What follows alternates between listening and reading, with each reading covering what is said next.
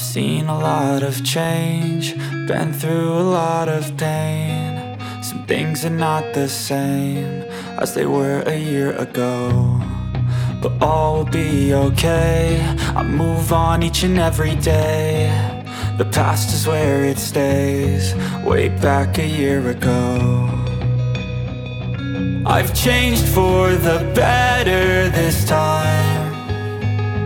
I thought I would never.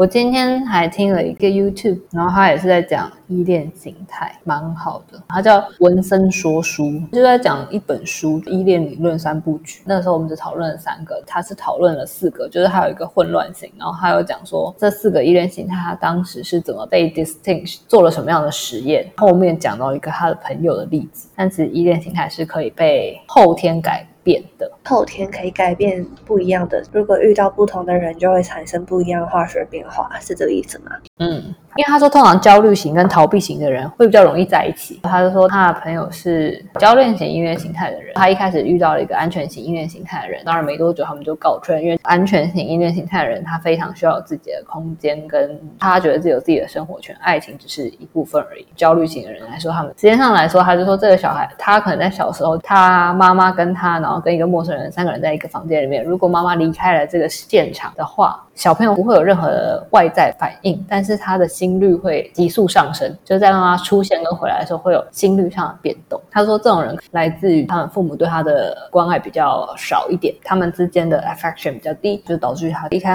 始他的那个 A 朋友，他跟了安全型的人在一起的时候，他跟安全型的人没有办法，因为他就变得是很依附这个人，然后安全型的人就觉得说，你可以不要一直黏着我，好烦哦。没多久他们告吹了，A 后来又跟另外一个安全型的人在一起，但是。这个安全型的人是比较有耐心的。他一开始看到这个人的这个反应的时候，他也是很正。他就用引导的方式去问他说：“为什么会这样？然后会有什么想法？为什么会有这个反应？为什么会有这样的想法？你想要表达什么？”是循序渐进的诱导这个人去说出他的想法。慢慢慢慢，他也在非常缓慢的往安全型依恋形态的路上走去。引导的方式，听完觉得哦。蛮特别的，我好像 combine 焦虑型跟逃避型，现在有点 confuse 自己是哪一型。听完之后更 confuse，可以一下是这个，一下是那个，这可能就是源自于一个童年的时候的那个成长形态吧。刚好听到蛮有趣的，为什么我的论文不是心理学？我一定可以写很多，洋洋洒洒写一大篇。文森说书，我觉得蛮好的，你可以听听看。我那天也是遇到一个朋友，他说我上次遇到你的时候，怎么看起来气色不太好？那天下雨，我指着外面的天气，会不会是因为今天出大太阳，所以我心情也很好？今天伦敦的天气很好，昨天伦敦就是有下雨，就是比较凉，心情很 controversial，就是没有下雨的时候真的好热，我们又没有冷气。跟台湾一样，台湾有冷气，可是还是很热。可是台湾有冷气啊，就你睡觉的时候没有那么痛苦。现在真的很痛苦，睡觉的时候真的很痛苦，每天都跑来图书馆里面。现在图书馆有冷气。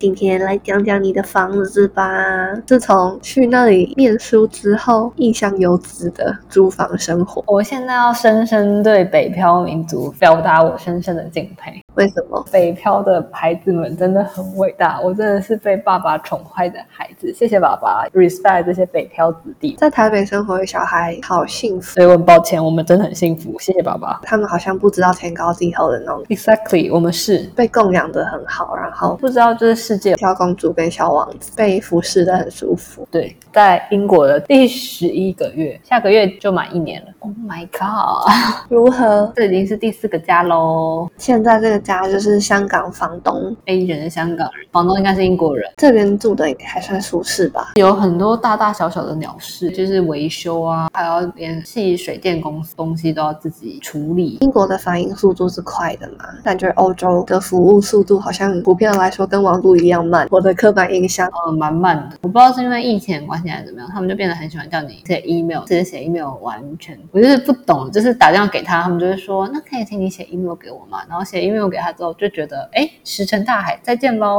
我说 Excuse me，你就真的只能等。因为我那天在跟我同学 complain，在英国这边，我们有一个 tax 叫 council tax。你去看看现在路上的那些建筑物外观都 maintain 的蛮好的原因，就是因为每一个 council，比如说像大安区好了，就在大安区，你就要付钱给大安区行政单位、区公所之类的。如果大安区的房子有一些需要维修啊、拉皮啊，就会用这笔钱去做。它是公共基金，有一点像英国有非常非常多维多利亚式的建筑，百年建筑会有花蛮多钱去做类似这样的那个 maintenance 工程，council tax 蛮贵的。我现在住的这一个区，大概一个月要一百磅左右吧。你是算住宅区吗？还是算住商混合？还是郊区？还是市区？比较算是住商混合吧，不算是纯住宅。那些算是蛮交通枢纽的一个地区，跟我现在住的地方应该蛮像。外面有很多办公室、高的大楼、很多企业、银行。走进巷子里面，住宅区。我其实想不太出来台北是哪里跟这里比较像。那可能是没有那一区，你可以看出来没有很白。然后就是外来的人比较多，然后那一区就有两条 tube 的交界，附近有可以搭到机场的 bus。嗯，类似这样，那我不太肯定，就是这到底在台湾算是哪一区呢？我觉得交通上来说是一个还不错的地方，然后偏北边，北门吗？有机场捷运。但我觉得，因为台湾大家来自不同国家的那种差异感不会这么大。住在你附近的人，我应该百分之九十都会讲中文，但是在那边你就感到那边应该多数都不是本地人。我做的这一区，九十 percent 以上不是本地人，都是亚洲人，就亚洲人也不多，中东人或者是印度人也有一些些。白人那也没有很多，走在路上看到可能就是比较多，有一些印度人开的一些小店。嗯，中国人可能占二三十趴，如果说中东印度人占了五六十趴，然后中国人可能二三十趴，然后剩下是 local。但我在前一个住宅的地方偏纯住宅区，交通没有到很不方便，也没有到非常方便。它在一个之前住的那一区，我觉得比较像是以前我家的那种感，大安区，在大安。站变成有红线之前的那种感觉。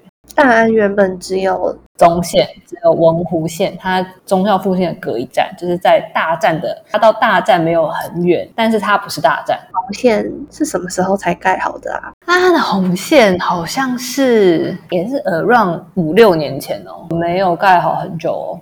但红线盖了很多年，那真的是我多年来的噩梦。所以一开始也没有到象山，是只有市政府才有到。对，以前红线是没有接到大安的东门那些啊，那都是新站，那都不是以前，以前都没有。是哦，我记得我小时候去台北玩的时候，可以从淡水一路打到新店或是南市角。那个时候捷运只有两条线。我觉得以前大安站真的没有大家想象中这么繁华，它是因为现在盖了红线，所以大家才觉得它是一个交通枢纽的点。它以前就是在大站。旁边的一个小站，一直都觉得大安站是一个很大的地方。以前大安站也只有一个出口。对，反正我现在住的那个地方，因为是我在英国的第四个住宅区吧。因为搬家这件事情真的让人觉得心力交瘁。怎么说？你要一直收东西啊，然后你买东西的时候，也会觉得很烦。你买了之后，到底能不能把它带去新家？干脆不要买。的确是这种想法。就比如说你餐盘啊、碗啊，好像也很需要，但是好像没有，好像也还好。一直都跟同一个室友住吗？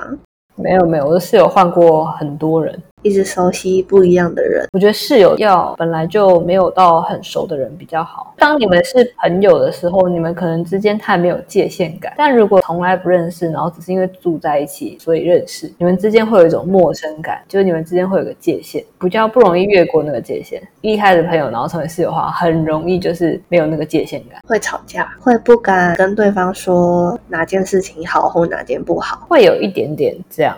我觉得吵架真的是因人而异。我现在的室友是我们先认识，然后我们也一起出去玩之后，我们现在才成为室友。嗯，我们两个不太吵架，其实不太会真的发生什么争执或者什么，但。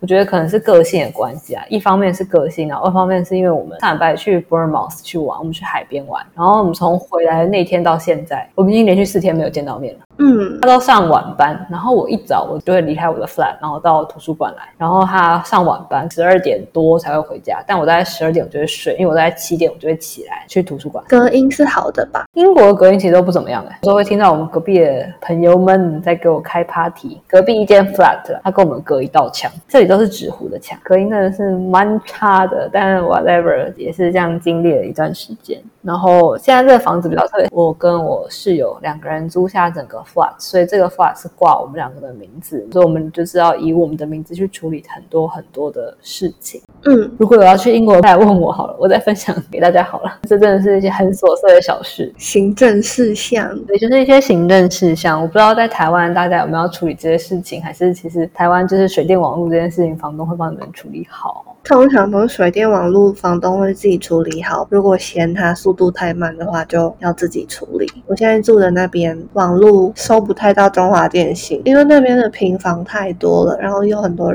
住的人。中华电信就算有拉很多电线，但是还是收不太。我一开始住的时候，房东都叫我自己连，我就先垫钱，垫完钱之后，我再收据拿给房东，他再从我的房租里面扣，不需要缴这么多房租。不然那间是老公寓，原本超破，是套房吗？格局是原本的主卧室，蛮好的，套房真的好。我自己的卫浴真的是件很重要。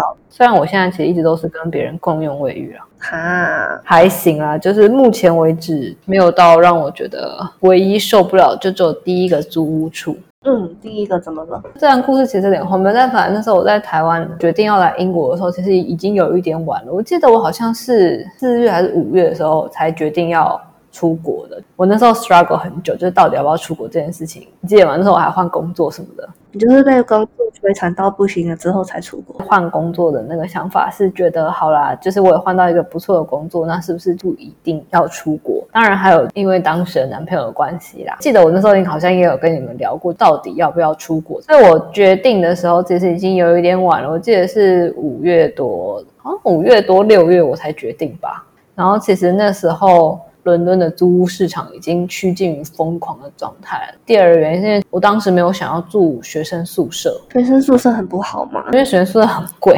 因为我是耗尽我的存款来这了，我每分钱都花的很精细。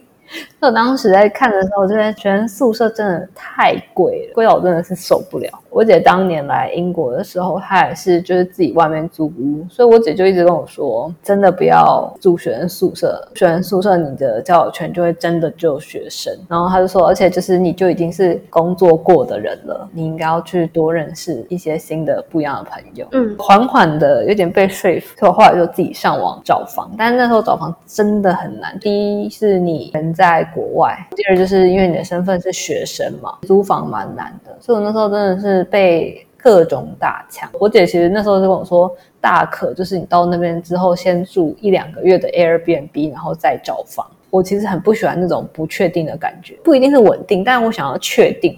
我以前小时候去美国之前，然后我也是先找到房子。刚去那边的时候，前一个月我其实是住在我叔叔家，完全可以在那个时候找房。但我那时候也是很焦虑，然后我就就是觉得我要在台湾先找到房子。但那时候当然就是比较幸运，所以那时候找房子蛮顺利的。这一次要来英国前，所以我也是觉得说，我也要先找到房子，一定要找到一个落地之处。然后我本来的预期就是我就是会在那边住一年。学生宿舍真的好贵哦，虽然就是他们的 location 非常好，但他们真的太贵太贵。一间套房，然后跟别人 share 厨房，我没有记错的话，一个月可能都要一千二、一千三镑，好贵哦！国外的房价很高，贵很高，真的租非常的贵。然后那时候觉得哇，太可怕了吧，就是真的很可怕，而且学生宿舍非常的小，只能放一个单人床，然后一个桌子。小小的厕所就是宿舍，对宿舍的样子，可以睡觉的地方，然后给你一个厕所，非常的小。然后我就觉得啊，不行，我真的没有办法。反正后来我就是各种 social media 找，然后看有没有在英国的华人，不一定是台湾人，可能台湾人、中国人、香港人，那各种都可以。比如说社团有个群组叫台湾人在英国。台湾人在伦敦，大家会在里面就会 share 一些 information。我现在有房子，或者是我现在要出二手，或者是哎有没有人要 reference，有没有人要 coffee chat，一些消息会发在上。我就靠这类似这样的东西，然后找跟一个中国女生合租，因为她那间房是 three bath one bathroom。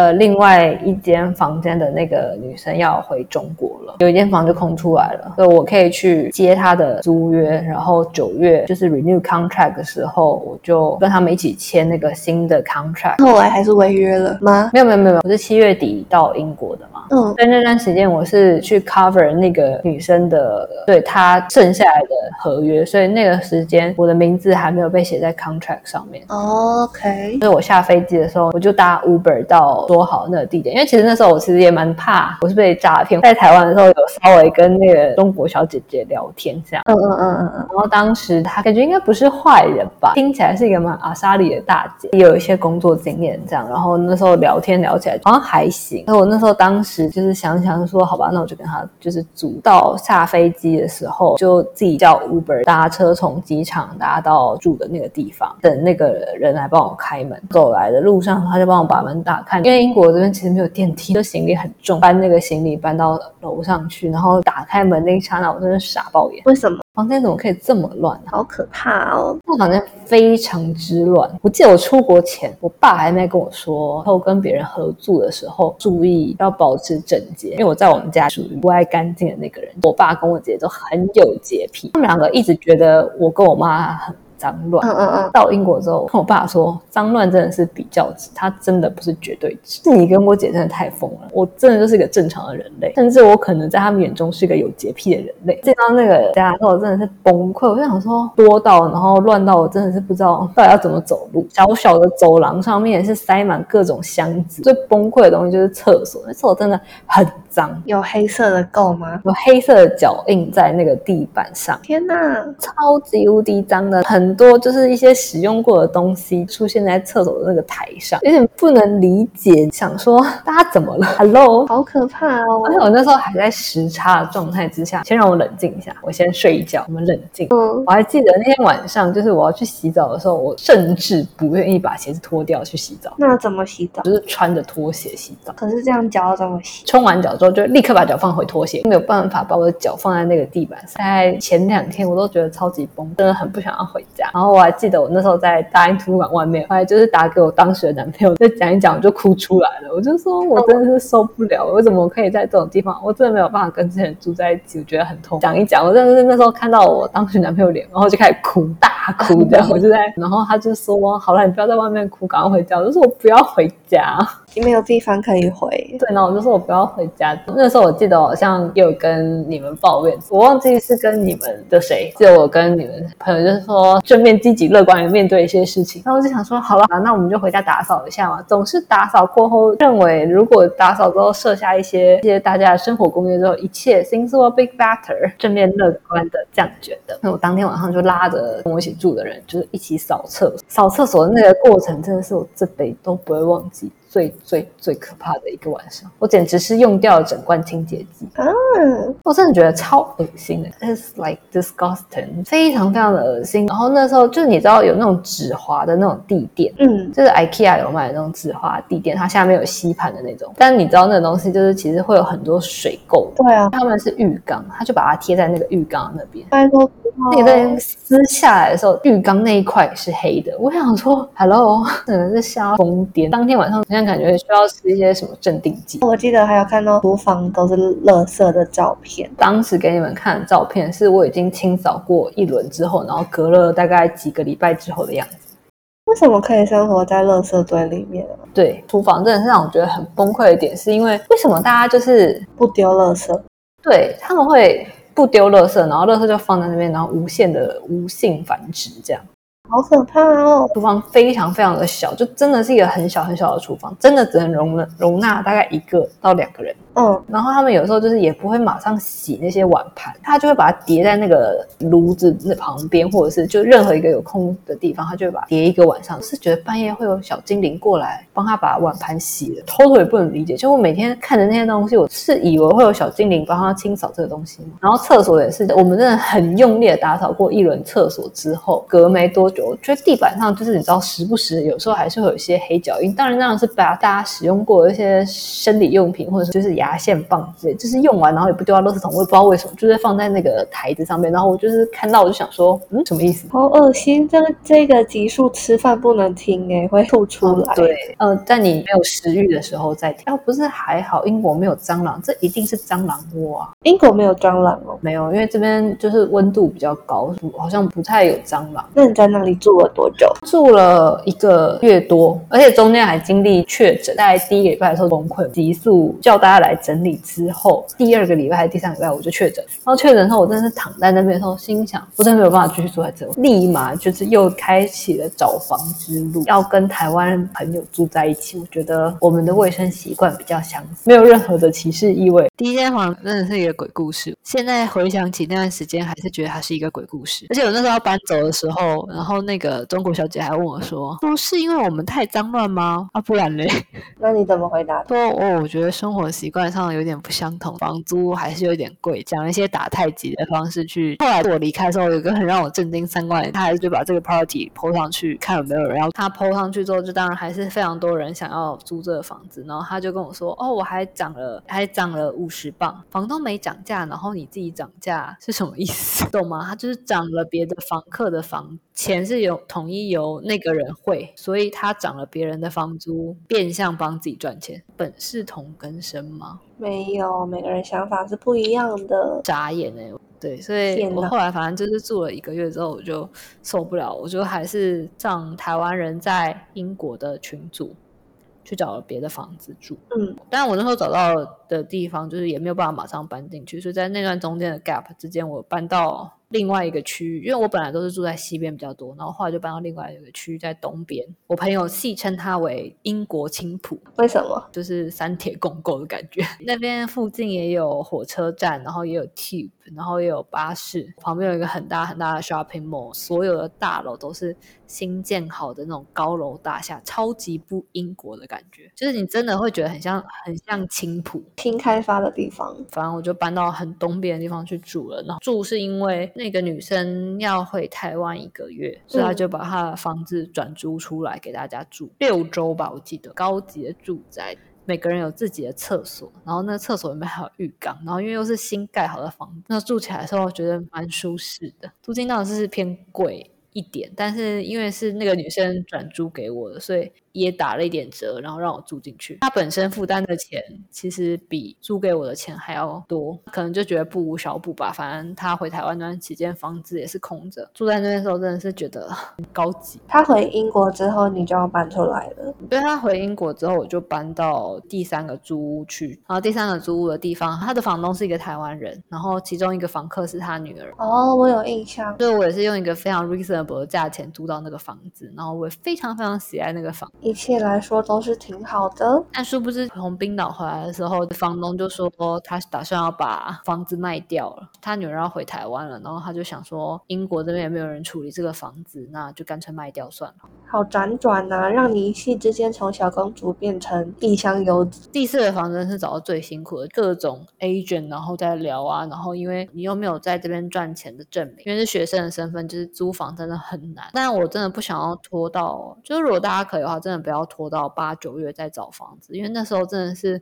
伦敦租房的旺季，所有的学生都会在八九月的时候开始找房子。如果他们要租外面了，他们大家都会在八九月的时候开始找房子，非常非常的可怕。台湾是五九一租屋网嘛，我们有类似的这样的东西，偷上去甚至不用照片，这立刻就会被别人下 over 去，好可怕啊！这么快？对啊，然后你打电话问 agent 就说哦，我可以安排看那个房，他就说哦，那就是明天。那我这边可能还有个五六七八组客人要看，房东的地位非常的高。哦，然后那时候就为了要说服房东把房子租给你的时候，我真的是写了一封非常长的信给房东，我甚至还附上我的 CV 耶，用心良苦，跟找工作一样。要去跟房东去 introduce yourself，prove that I have the ability to pay for the rent，然后任何就是类似像这样的事情，你要不停不停就是说，哦，我真的是一个善良正直的人。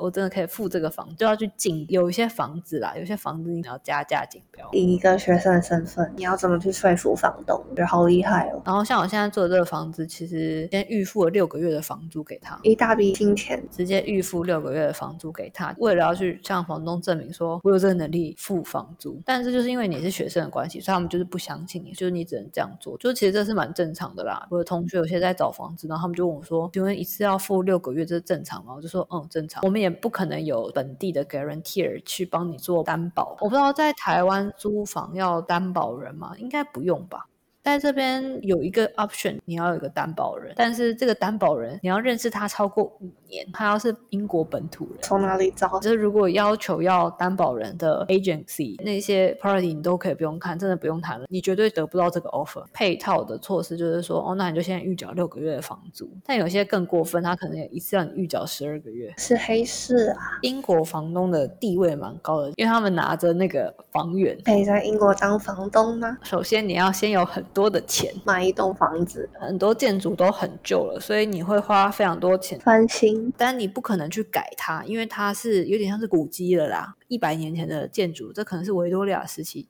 的建筑管线，然后网路各方面一定条件很差，可以去做重拉管线，但是真的很难，不可以去改变房子的外观，因为房子的外观这是属于这个 council 这个地方这个地区的管辖范围。嗯，不是你说哦，我想要扩建就可以扩建，不是你说我现在想要把这个房子打掉，我要重新盖一个，不可能。要维持那个地貌的样子，让它是一个古迹的样子，但是里面的内装是现代的生活方式。像我们那时候，我在第三个租屋处的时候，就是我们楼上有漏水。然后我们呃浴室的天花板有一块小小的塌陷，就是因为上面漏水，然后一直它就一直天花板。然后那时候我们就是想要去修这个东西，然后我们才知道说，不是我跟楼上说，哎，你们的管线漏水了，我可以修吗？你要跟楼上的房东说，房东要同意你可以修，你才能去修。就如果他住在你楼上。然后它漏水了，但它就是不修，你是没有办法拿怎么样。买了一个房子，然后这些东西，比如说地毯什么都是铺好，你不可能把它全部拆掉，然后重拉那个管线，那真的是一个非常非常耗费耗费时间跟精神的事情，就真的不太可能做这件事情。英国建筑外面真的蛮漂亮，但是很容易内部有很多的问题，然后这些问题很难被解决。